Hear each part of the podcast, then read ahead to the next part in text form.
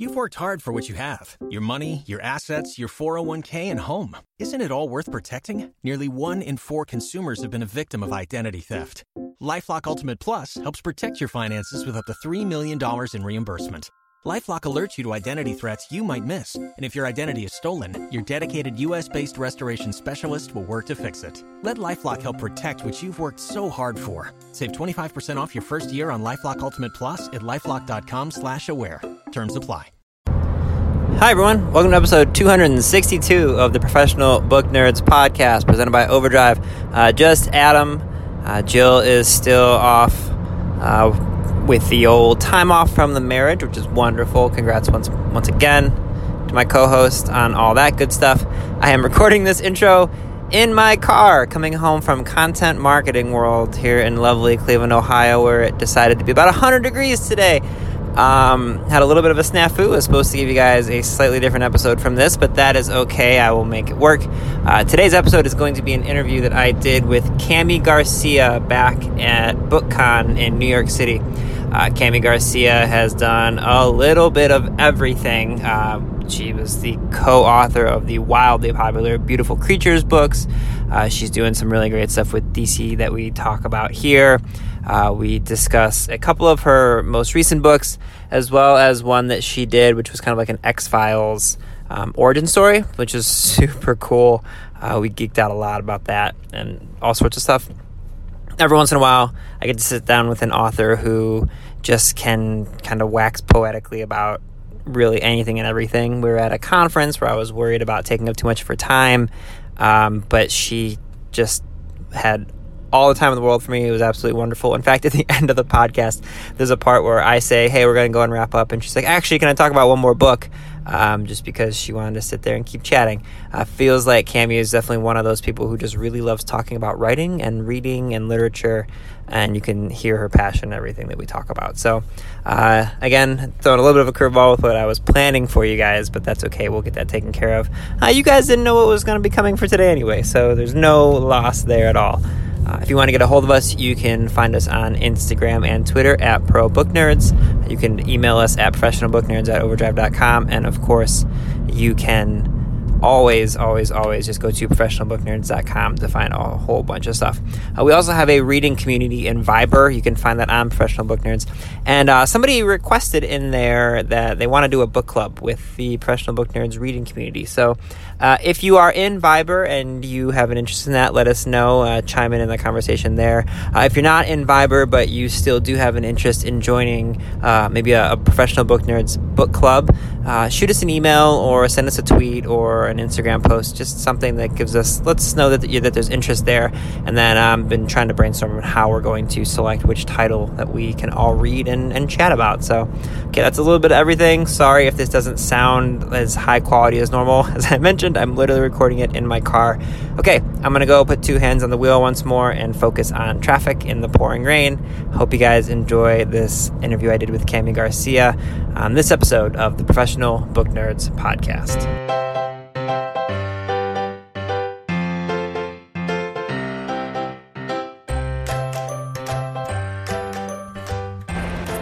Hi everyone, it's Adam, and I am sitting here at BookCon with Kami Garcia, the number one New York Times best-selling and international best-selling co-author of the Beautiful Creatures and Dangerous Creatures series, as well as the Lovely Reckless, which we're going to talk about in just a moment, and the wonderfully fun X Files Origins Agent of Chaos, which I'm also really excited to talk about. Kami, thank you so much for joining us today. Thank you for having me. Okay, so The Lovely Reckless was your most recent title. I have another contemporary that yes. just came out that's a little more recent that's called Broken Beautiful Hearts. Okay, so can you tell us a little bit about yeah, that? so one? they, and they're both The Lovely Reckless and Broken Beautiful Hearts. They're both contemporaries and standalones. Mm-hmm. So they are their own things. Yeah. The Lovely Reckless um, was the first contemporary I'd ever written. Mm-hmm. It is kind of like the Fast and the Furious meets like Save the Last Dance. So yeah. it's about a girl who lives um, in like a very privileged area outside of Washington D.C. Mm-hmm. with her mom, and her dad is an undercover cop in stolen cars, which is what my stepdad did. Right. So what my dad did growing up, uh-huh. and um, her boyfriend gets killed in like a random like violent you Mm-hmm. know act and she has ptsd and she basically like has a downward spiral Yeah. she like makes a bunch of mistakes and her mom feels like she is like she's gonna ruin her life Mm-hmm. and she makes her move in with her dad in like you know middle class like area Yeah. but she goes to public school for the first time Uh-huh. people who are very different from her Yeah.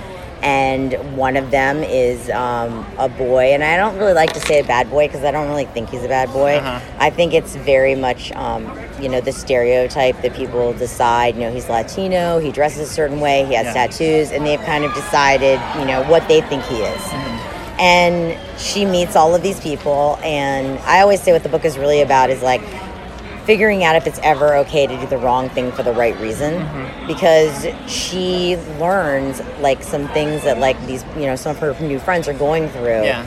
and one of the things that's really difficult is obviously her things are very like there isn't a lot of gray with her dad it's like if someone is breaking the law they're a criminal Mm-hmm. Yeah. and if you know he's not thinking like you know well they're trying to feed their family you know or and they didn't hurt anyone. Like for him there's no you know Yeah, wiggle no- room. no yeah. you know if you're racing cars on the street you're breaking the law. And it's and illegal car racing would fall under stolen cars. That's still like the same Yeah. department. Absolutely. so, you know, dating a guy who is, you know, racing cars when your dad is a cop is problematic.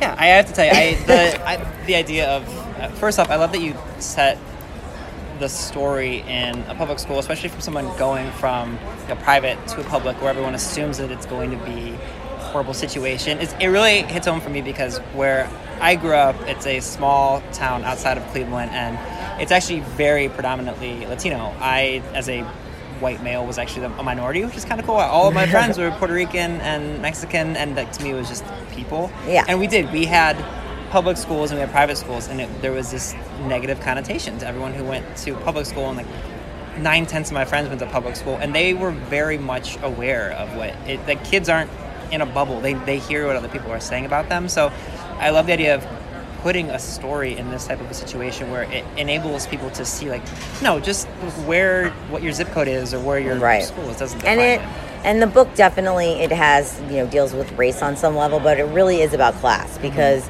for example, you know, like Marco, who's the um, Latino boy, you know, his best friend is white, but he lives in, you know, project housing like he does. So Yeah. it's like he is, you know, he has tattoos. He's judged also as being like, you know, not one of the smart kids. Like, you know, Yeah. the you the the assumptions that are made. Um, and I taught for 17 years. Yeah. So, and I taught in the inner city. Mm-hmm. I taught in Capitol Heights in Maryland, which is on the DC line. And you know, there's a lot of assumptions made about kids, um, regardless of race, just just by social class. You Yeah. know, how much money they have, what neighborhood they live in. Mm-hmm. You know, but that means that their parents aren't smart, or they're not going to be smart, and they can't go to college. And I wanted to kind of because Marco's actually super smart, Mm-hmm. and I wanted to like I wanted to like not only look at that and deal with it, but also like some of the judgments. You know, for example, you know, she was talking about like some of her friends from like the country club set, like were terrible people. Yeah. You know, I- it's it's the situation. It's almost like um, that movie Finding Forrester. Think it was, it's almost like okay, if you look a certain way and if you speak a certain way and play a certain sport or something, there's no way you can be intelligent. But it's like no, that right? Or vice versa. Yeah, if you exactly. do all that, that means you're a genius. Yeah. and which is also uh, often not the case. yeah. Well, and it could be. It's even something like even taking it out of like an inner city. It could be someone from the south who speaks slowly, and you Right. because they speak slowly, you assume they're less intelligent. Right. And- They have a drawl. Southerners, my part of my family's from the South, and Southerners always complaining about that. Like, Yeah. oh, because we have a Southern accent, that means we're not smart. Yeah, exactly. I, I love you're talking about the tattoos thing. So we're at BookCon right now, and I have a bunch of like Harry Potter tattoos and things. And here, I'm like, God. People are like, Oh my God, that's the coolest. Like outside of the book world, people will look at me like, Oh, so you cool? The, those little children's books you have tattooed on your arm, and I'm like, that doesn't change who I am as a person. I, Right. Just that kind of stuff. That But it does. I mean, like, especially for kids and in high school and things like that. You know, like even like Marcos are very like tribal. Like there's, you know, he doesn't have like anything violent or um, controversial on Yeah. him. It's you know, but still, it's just the fact that he's tattooed Uh-huh. and he, you know, doesn't look preppy and he's Latino. Then you know, all these assumptions are made about him. Yeah. I'm I'm curious if because I know the the first books, the Beautiful Creatures and the Dangerous Creatures books. Those first off, I think I saw you wrote those a kind of dare basically. With, We, well, the first one, first Beautiful Creatures Yeah. book, I was I was still teaching. Margie Yeah. and I have been friends for like I mean she's my children's godmother like over ten years. Yeah. And I taught a book club, like a fantasy book club, like an optional fun book club on Fridays, Mm-hmm. and two of her daughters were in it, and um, five other kids, and basically they dared us to write the book. We they were really tired of like they loved like Stephenie Meyer's books, but they were really tired of like they're like you know everyone's ripping those books off now. Yeah. You know why is everything werewolves and vampires? Like no one else can make up any other supernaturals. Yeah. And the girls, like Margie's two of her daughters, um, are competitive fencers, and they were like, you know, why is like the girl never gets to be the supernatural who has the power, and like she just gets to get rescued, and the guy gets to do all the cool stuff. right. So basically, like we were discussing it, and we like hatched a what would we do if? Mm-hmm. Because I'm a huge comic book fan. Margie's made video games for years, Amazing. and now she actually writes comics too now. But Yeah. like she was a video game person. We were both fantasy readers. Yeah. And then when we told the kids about it, they were kind of like, "Oh, it's a great idea, but like you won't do it." Mm-hmm. And so we were like, "Oh, we will do it."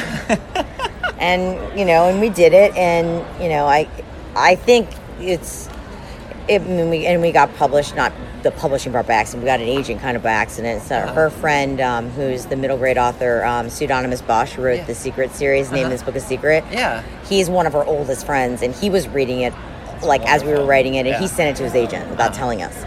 Um, so that guy, you know, so, but again, like, I think sometimes when you are writing, even if it's you're just imagining the people you're writing Mm-hmm. for, like now, I have certain, you know, book bloggers and librarians and readers, like, you know, who've been coming to events like this and seeing me for years. And it's like, if you, you know, picturing those people as like my readers or the people I'm writing a book for, because Yeah. I know those are the people who like my books and get my writing uh-huh. is much easier than trying to like write a book and think about like oh i'm going to try to write a book i'm going to try to get an agent and i'm uh-huh. going to try to make sure it's like a gigantic seller and i'm going to mm-hmm. be you know jk rowling Yeah. like i feel like that i feel like we did a lot of things in beautiful creatures Mm-hmm. that we wouldn't have done if we were trying to get published Yeah, that's such an interesting way of looking at it, and he's right. I there, first off, just the idea of like, so I'm I'm curious, you know, because you wrote for so long as co-authors, when you decided to step out on your own, and did, it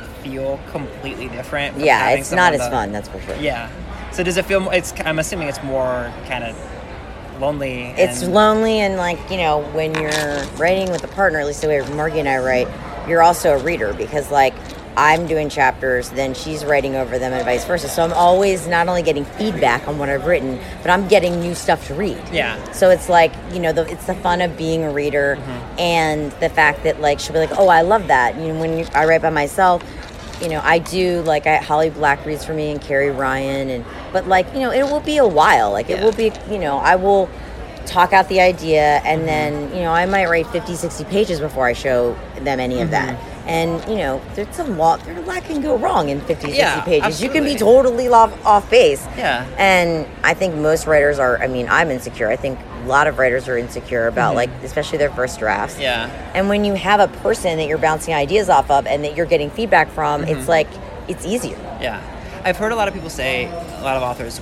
that like you said, it's they have this book, and until the first draft and the manuscript gets sent out, it's yours. It's your book. But then once it gets published, it's your fans' book, and you kind of have to like set yourself apart from that. But do you feel very like you say being kind of self conscious about it? And a lot of authors are that way. Like, how do you kind of get over that when you're taking that leap forward? Like, even as someone who is a, a successful writer, and well honestly i don't feel that way just because i don't write for myself Yeah. Mm-hmm. i don't write in a vacuum like i write because i want people to read the books yeah. So I write a lot with my readers in mind. I, Mm-hmm. That's why I feel like it's really hard to write a book and be like, I'm to write a gigantic bestseller that everyone is to love. Yeah. Like I just, I mean, you know, that can happen, obviously. Right. But I feel like the main thing you have to do is focus on like who are your people. You Mm-hmm. know, are they fantasy readers? Are they, you know, like, you know, like you know, geeky, cool Mm-hmm. book nerds, like, you know, or are they jocks? Like, who are the people you're writing Yeah. for?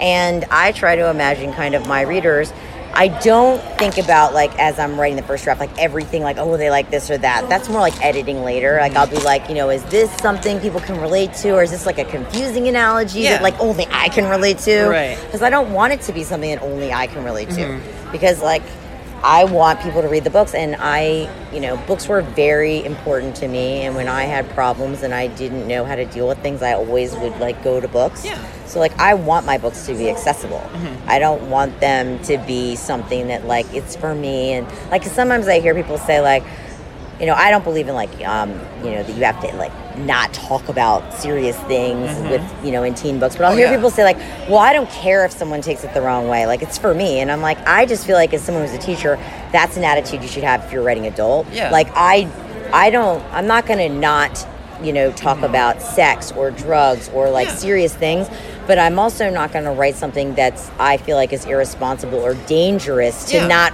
you know, present in a full Right. way. Well, when I think of with, especially with teens, like, I feel like so many times people have kid gloves when it comes to teenagers. It's a bad analogy. I feel like Yeah. people try to treat them like they are. like they don't know anything. They don't know anything exactly. When in reality, they're facing with so many. There's so many things that go on in schools. I mean, there's school shootings, unfortunately, every day in our country, and these are real life things. That when you're anywhere from 12 to Right, to pretend that they don't know about violence is to pretend ridiculous. they don't know about violence, to pretend that they aren't having sexual feelings, to Right. pretend that they aren't having these huge emotions for the first time. Like, if you were to tell me that we're gonna take like the whole like Fahrenheit 451, like if you were gonna take away all my books when I was a teenager that explained all the things I was going through, Right.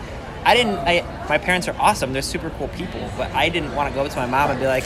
Uh, so there's this girl, and for the first time, I can't stop staring at her, and Yeah, I don't yeah, know yeah. why. But whereas I can grab a book and say like, "Oh, there's a boy who looks and sounds like me, and he's having right, or the same feelings." age, and they're all talking about the girls, and like, exactly. right, Yeah, I, I, that happens all the time with. Um, we did book clubs through Overdrive with um, "This Is Where It Ends," the Marieke Nijkamp book that's all about a school shooting, and we're at, internally in our office. There, admittedly, there were people being like, "Should we?"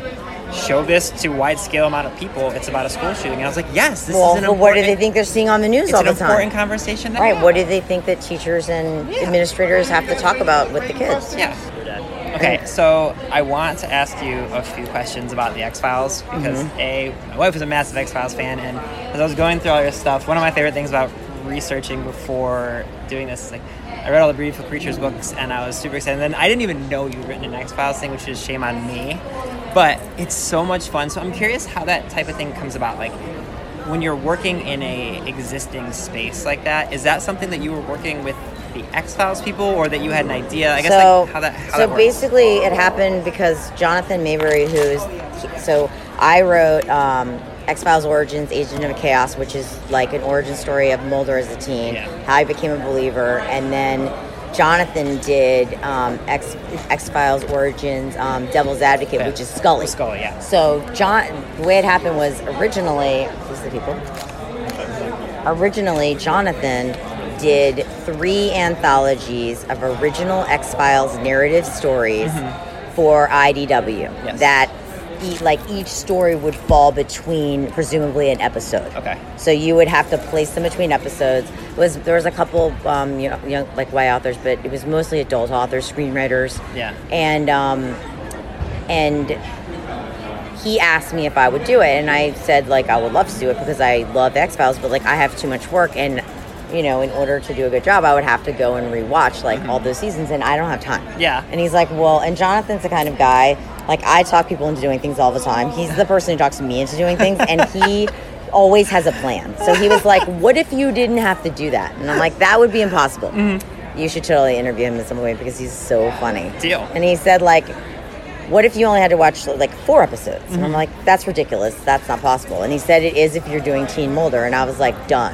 Because like no one, he's so he was like, I want you to do Teen Mulder. Right. So I wrote the story. It's called Black Hole Sun. Um, and IDW, uh, Chris Carter and Fox have joint narrative rights Uh huh. to X Files. So basically, things have to be approved by all of them. Okay. Um, I mean, I didn't like meet them, but it's like just Jonathan. You know, he had like a contact with Right. each, and he would have to send every story. Everything had to be approved. Uh-huh. And um, when my story came back, someone at Fox had written like, "How do we get more of this?" Yeah. Now Jonathan had been pitching doing teen X Files for Mm-hmm. a long time, and I guess Chris Carter wasn't like he was like I just don't know that it'll work, and like so Jonathan had like an ulterior plan and Yeah. motive. You know, he wanted to prove it could work. So um, then we were like, how do we get more of this? So I, you know, I'm we called my agent, but my publisher and editor, Erin Stein at Imprint, is a huge X Files fan. Uh-huh. So they were like, and Jonathan's like, well, what do we do? Like IDW, they don't do like YA books. Mm-hmm. He's like, we can't like publish the book. I'm like, I know who can publish the book. So I called her. It was like a weekend. She's like, just get me an email and a name, and like, don't do anything else. Like, Yeah. I will handle it. and she basically licensed it from them That's amazing. really fast.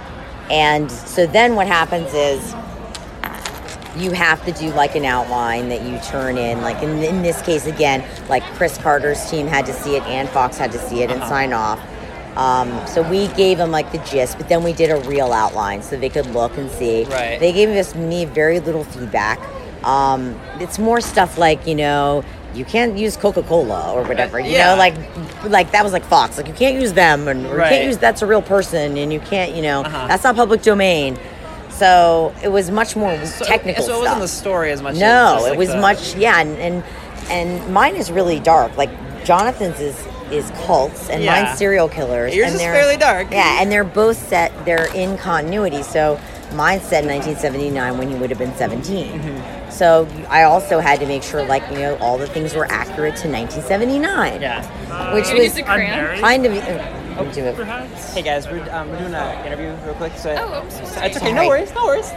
So, um, so everything had to be consistent with 1979. The good thing was it takes place in DC, where I'm from, and Yeah. my stepdad was a cop in 1979. So I know a lot of like I would be like, you know, where's that? He's like, that that's not the building. The building wasn't Yeah. there in 79. The building, you know, the they hadn't closed off the White House. Like so, Yeah.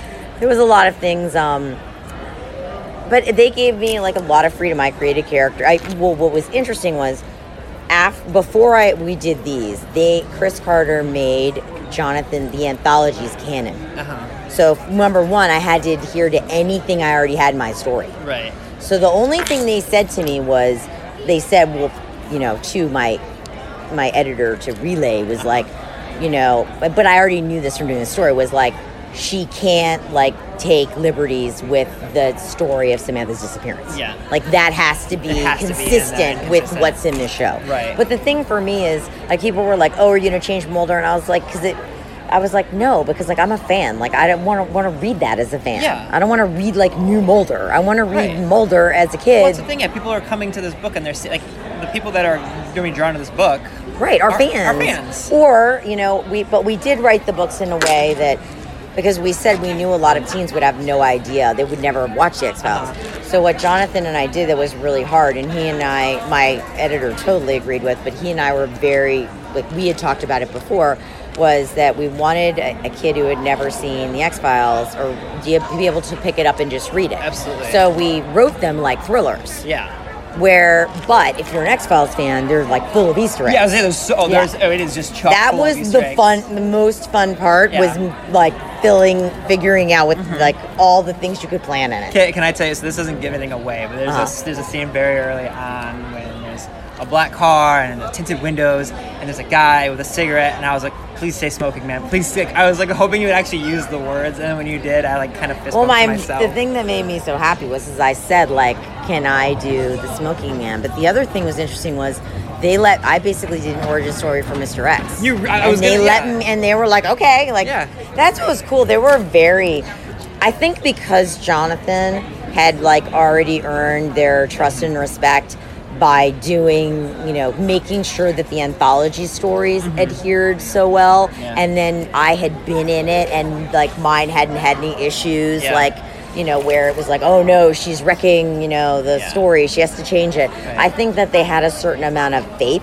yeah. because they'd already seen us do work in that world. Well, and I have to imagine that they would be super on board with you writing a book in such a way that it attracts teens because it's a lot like like am I, I think of like the, the DC origins where they have like Leigh Bardugo had Wonder Woman and Marie Lu Yeah. Did Batman where it's like you're bringing new people into the X Files universe. So like they're gonna have you know people going in and finding it on Netflix. and that's the who had never hope. and and they're and jonathan's you know obviously um you know like mulder and scully don't meet. They Right. can't meet because they don't meet until they're in the fbi but Right. um but we have shared like locations in the books, Right.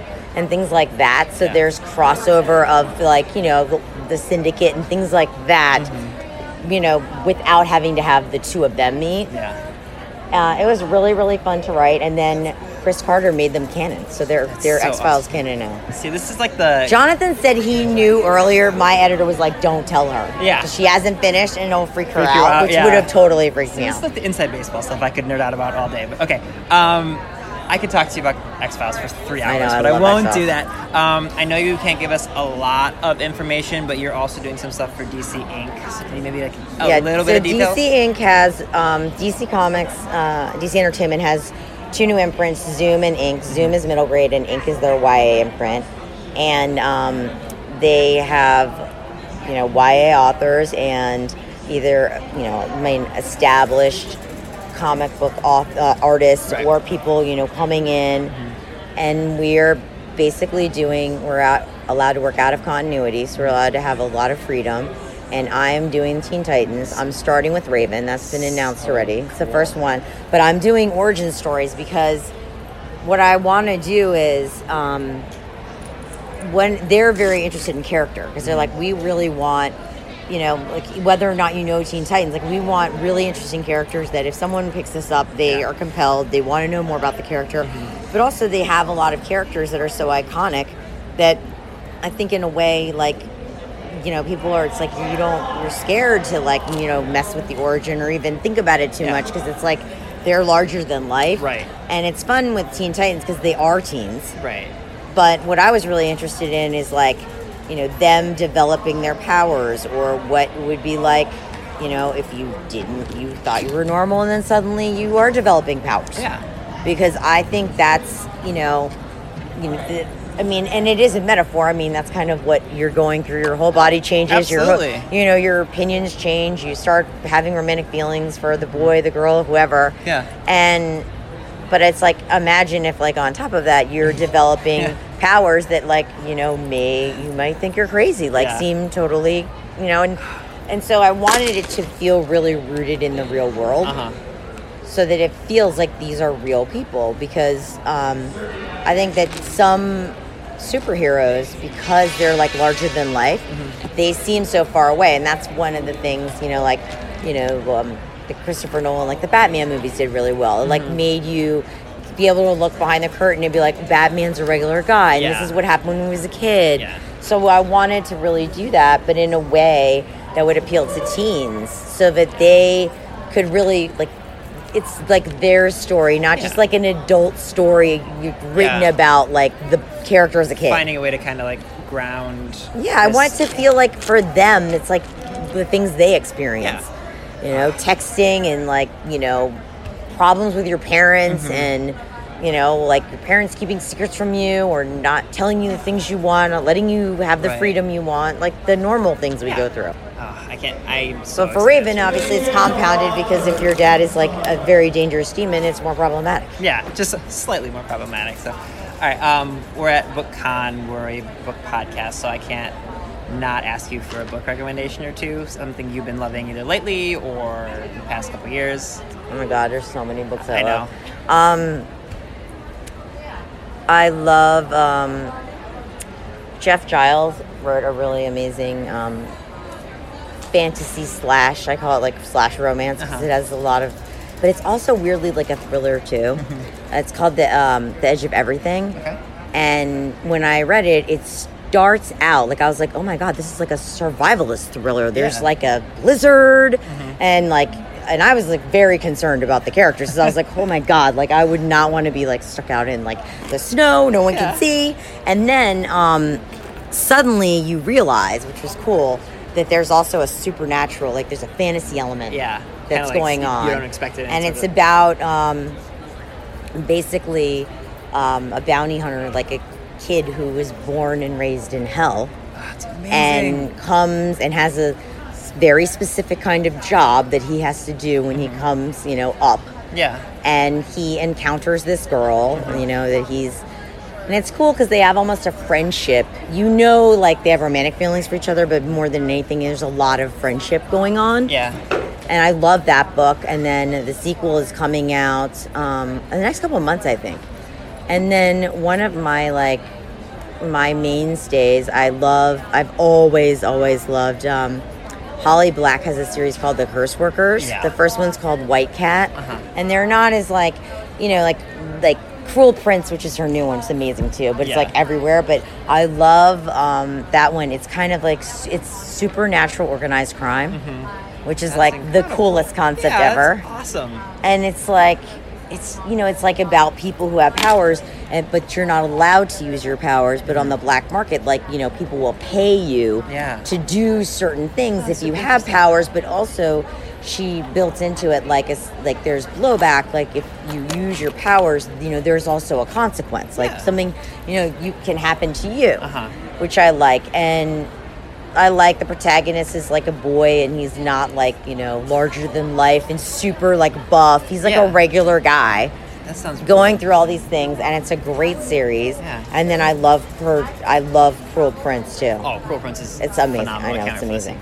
Um, the book you reminded me of. There's a, a good friend of, of the show comes on pretty often, Zoraida Cordova. I She love wrote- Zoraida. She rules. Um, but her Labyrinth Lost and Uh, Bruja Born. which just came out, kind of the same thing where it's like there's consequences to do. and I love hers because she created like her own Yeah. religion, like her Oh. own. I mean, like it's. After I read Bruja Born, I sent her a direct message. I was like, I'm so mad at you for just shredding my heart. I She's like, love, I love her work. Yeah. she's amazing, and um, like, there's just there's so many people right now. I really loved um, Nic Stone wrote a book called Dear Martin. Yeah, that's oh, Dear so contemporary. good. that's amazing. Yeah. Like, there's just so many people right now in YA. Like, people, like sometimes people say, "Oh, like, do you write YA because it's easier than writing adult?" I'm like, it's so much harder than writing adult because adults, everything it's escapism. Like, they're willing Mm-hmm. to deal with a certain amount of like you know boring or whatever to get to the thrillery part. Like, teens are not willing to do that. They're like, "This is, doesn't make sense. This sucks. I'm throwing this book against the wall and taking it back to the library." Yeah, I when people say that they don't read YA because they're an adult, I like roll my eyes so hard I think I'm gonna pass And I'm out. like, "You're like a sad adult." Yeah, exactly. Um, okay, so at the end of our show, we do we call the Nerd Nine. It's nine quick, lighthearted questions. Can I tell you about really quickly about um, Broken Beautiful Hearts? Oh yeah, what are we Okay. doing? Absolutely. Okay, Go for well, it's so now that I tell people this, I when I wrote the book, I didn't intend to tell people, but it's actually was inspired by something that happened to me, Yeah. which I wasn't going to share, but then it like kind of was. I wrote a letter to librarians and booksellers because I, you know, librarians are, and teachers are like my people. Yeah. about it, and then it kind of seemed like more people knew, and Mm-hmm. you know, so it kind of has a Me Too element. It's about a girl who is um, like a really amazing soccer player, Mm-hmm. and she her dream is to play professionally, like on a women's soccer team, Right. and she gets um, a spot to play like at her first choice college. Mm-hmm. And she is dating an athlete, and she finds out that he is using steroids Yeah. and she's really upset and they have a giant fight and when she will not like get back together with him or agree to you know give him a chance he ends up pushing her down a flight of stairs and i dated a guy when i was in high school who i found out was on steroids and he didn't push her through, down a flight of stairs but um, mine was through a door but i did i ended up doing my me too story for 17.com um, but she but what happened was when it happened to me like i didn't tell anyone except for my friends Yeah. and i had like normal like i can tell my mom things i didn't have Right. like parents that were unapproachable or Yeah. anything like that but like it was very embarrassing and i really felt at 17 i was like oh i can handle it like i'm almost a grown-up i can deal with it Mm-hmm. Myself which is like not, Not a good plan like me and my girlfriends were going to handle it ourselves like this super unstable guy who was Mm-hmm. like stalking me and it went on for a really long time and i was like you like for me if i didn't know how to deal with something or if i had a problem like i would always find a book Yeah. and i always say like you know judy Blume had not covered this yet so Right. Mm-hmm. there was like no book and because and i really did believe that it would be fine or he would get bored of it you know like Yeah. he'll get tired of Yeah. find another girlfriend and like he'll leave me alone which didn't happen and um, so i kind of wrote the book thinking Peyton, who's the protagonist in the book, like she, you know, she tells her mom, she tells everyone, like Yeah. she basically does the opposite of what I did. So I was like, I want to basically rewrite it and do like what I, you know, now 20 years later, wish I had done. Yeah. You know, would I know? Because I now know it's Yeah. not gonna like just stop and turn out great. And I think that's such an important story to tell people because, like you mentioned, that if it's not in a book, and if it's if you people don't know like this isn't a normal relationship, that when you're in high school, so often all these emotions and relationships you're they're the first ones you're having. So Yeah. if you have an abusive boyfriend, that might just be how you assume like, oh, this is Well, that's and that's the other problem is, is I did a lot of school visits and I was talking to kids, and the other thing that you find is that with them, there's a lot of relationship violence, Yeah. and it's you know it can be verbal, um, you know it can be you know some I, I had some girls talking about being like sexually harassed by like their ex boyfriends Yeah. who then felt like oh I can grab their butt whenever I want, Right. I can manhandle them because we used to be together, Yeah. and I think that. Um, you know, a lot of it is like we are always assuming, like talking about violence that can happen to like teen girls by strangers. Mm-hmm. Yeah. But what we don't realize is that most of the violence that happens to them is by like someone they're dating They or they know. Yeah. And and it is like one of the reasons I talked about it at schools because I was saying to people like it's you know even at my age this at, long after the fact it's really embarrassing is I was like people don't like make this up for attention this is like a super embarrassing thing like Mm-hmm. Yeah. if someone wants to get attention there's way you know cooler things you can make Yeah, up than something that's going to be really humiliating Yeah. to go around and say and so Peyton ends up um, having surgery, and she ends up going to a small town in Tennessee where her um, uncle lives to rehab because Mm-hmm. she has a limited amount of time, and she's not very focused on what happened. So she's like, "It was physical. It's it's over." I and like what's important is that I can re- like rehab my knee so Yeah. that he didn't have an impact on my life. But she doesn't really deal with like the emotional Emotional components yeah. And the fact that you know she like when she meets another boy like she doesn't want anything to do with him 'Cause she's you know she doesn't trust like her judgment Yeah. because when you it's just like a friend who betrays you it's like if you're in a, a relationship and you don't see something like that coming you're just like well you Yeah. know i can't be a very good judge of character if i miss something that big Yeah. Exactly. and that was very much how I felt. But I, but I, I the reason that I did, I decided that I would, you know, because my I have parents, I had a lot of people in my family who didn't even know. Mm-hmm. Still, like twenty years later. Yeah. And I have a thirteen-year-old son, you know, who goes to an adjacent high school. So I had to tell him if I was going to have it published. Absolutely. And so, but I figured, you know, well, of course, Margie was like, you have to do it. She's like, you know, are you kidding me? You're going to help all these girls. Yeah. You're not going to help those girls. Like, I was like, you are such a pain Yeah. for a best friend. But I mean, you know, that but she, no, but she knows she's right. She's just like, coming from a good she said, like, this is all like, oh no, she loves me. And she said, like, you will not be able to live with yourself Right. if you don't do it because you could help even one girl. Yeah. And that's, you know, how I felt was I just felt like, you know, and I've had mothers reach out to me. I had a mom and an, come to an event with her daughter, and they like came up to talk to me and just burst into tears. And the mom was saying that she had, um, before she had her married her husband and had her daughter, she was in a very abusive or physically abusive relationship, Yeah. and she had never talked about it with her daughter. Who, and her daughter was like college age. She was Yeah. deaf, like at least 18 and she said like because she was so ashamed and it was so like upsetting for her. Yeah. and her she said after reading the book she decided to talk to her about it. And the daughter was saying like i'm you know i said to her like why wouldn't you tell me? Like now i can make sure like i know what to look for and i can make sure this doesn't ever happen to me. Yeah. and the mom said like i wasn't thinking about that. I was just thinking about how embarrassed i was that i would choose a guy like that. And i said it's like you carry even though she's had therapy or whatever Yeah, it's like you carry carry that sense of like i should have known mm-hmm.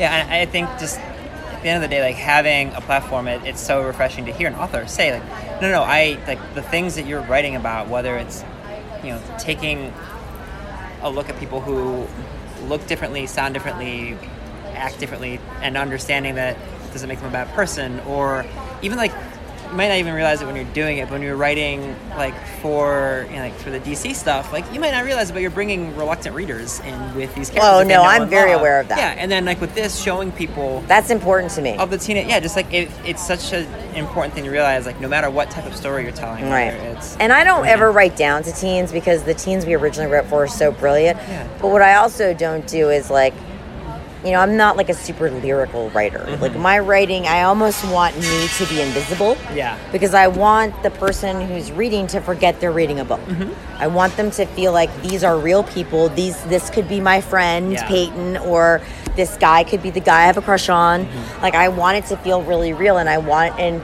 I don't dumb down any of like the language or whatever, but I I do feel like sometimes I have like I have a Legion series, which is also fantasy and Yeah. supernatural, and I don't dumb anything down, but I feel like if there's stuff, you know, if you're writing X Files and there's FBI stuff, someone's not going to Yeah. know. Like it's there's nothing wrong with like Yeah. explaining what it is. Yeah, well, and I bet, it, and also I think, I, I, that readers appreciate when you don't dumb stuff down for them because then it feels like they're it's not approachable. It's like when you you know Right. we- well, I hated that trying as a teen. Yeah. That's why I went straight from like you know middle grade stuff to Stephen King because Yeah, I was like no YA after you, read Judy want, Blue. yeah, you don't want an adult who is writing like a kid who has no idea how kids speak. And I'm sure I'm sure being a teacher has a lot to do with that. well that that was also one of the things and you know i but i also like i th- i just think about that because i know that when i was younger i could i that's one reason i love judy Blume was like i could tell the difference between the writers who were writing stuff that really happened to me and my Yeah. friends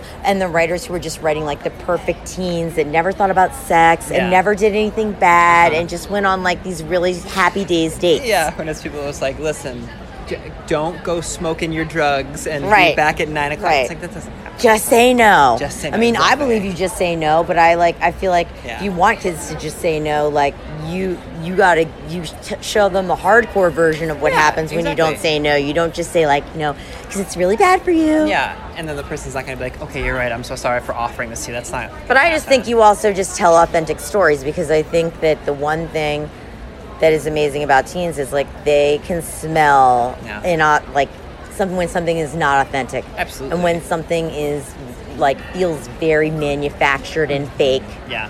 So I feel like whether or not like some stories I would love to write a story about, you know, addiction or whatever, but I don't have a frame of reference for that the way I do about dating violence. So it's Yeah. like, you know, letting another author who knows that world and what that feels like write that book Yeah. is going to be more authentic. And I write about the things like, you know, the friends I had and the problems that we had and Yeah. what I experienced because I feel like then it does come from a place of like authenticity. I have a book recommendation for you when we stop recording. I think you'll like. Um, okay. We've covered. I don't want to leave any books out. We're, we're No, good. we've- okay. we've I want to many make books sure. now. Now we're good. Perfect. Okay. So we have these lighthearted questions called the Nerd Nine. Uh, the first one is, "What's the last book you finished reading?"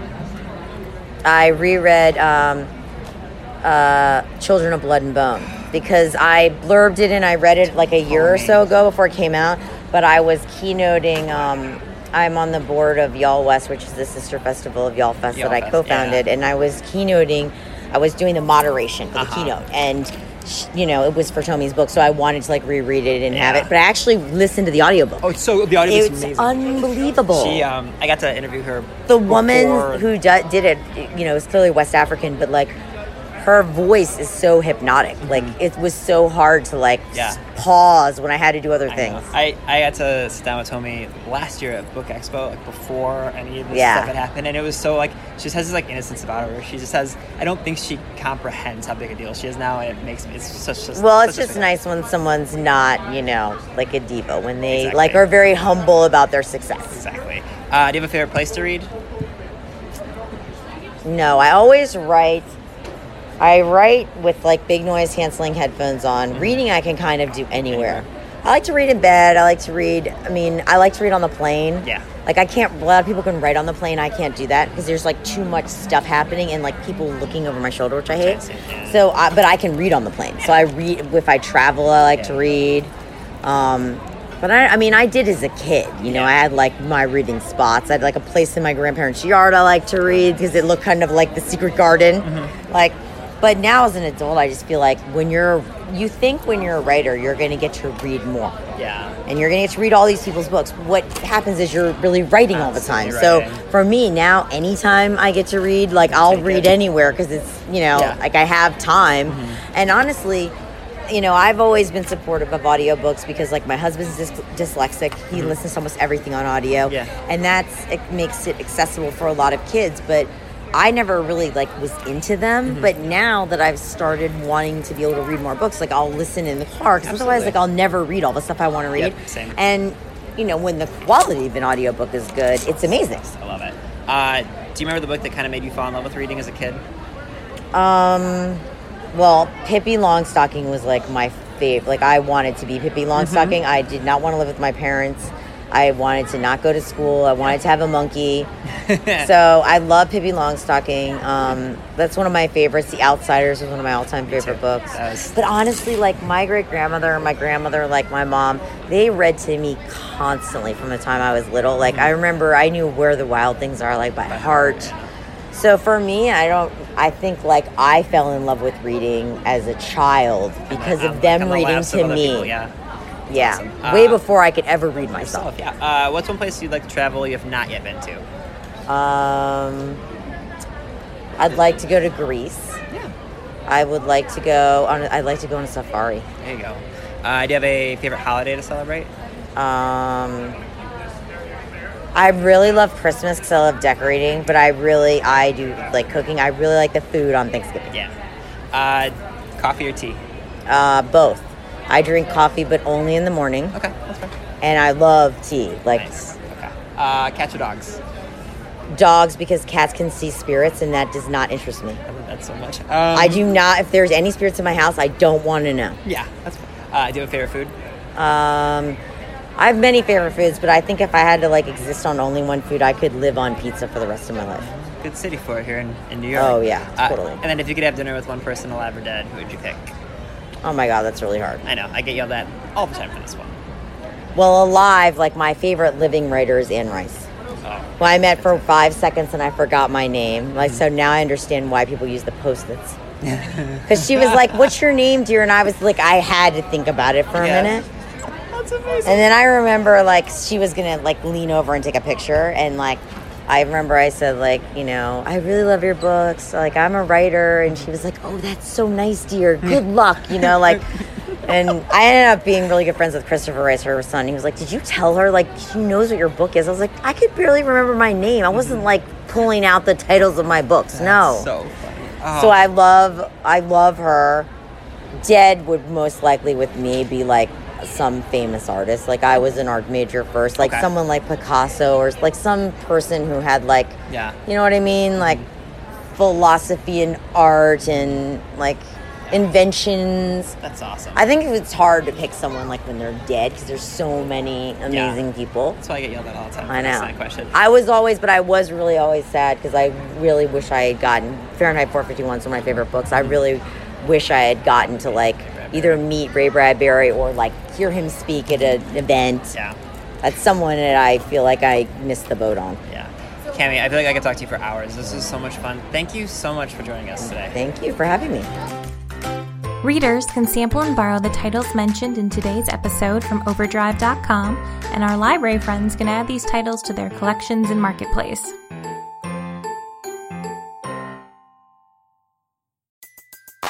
Everybody in your crew identifies as either Big Mac Burger, McNuggets, or McCrispy Sandwich.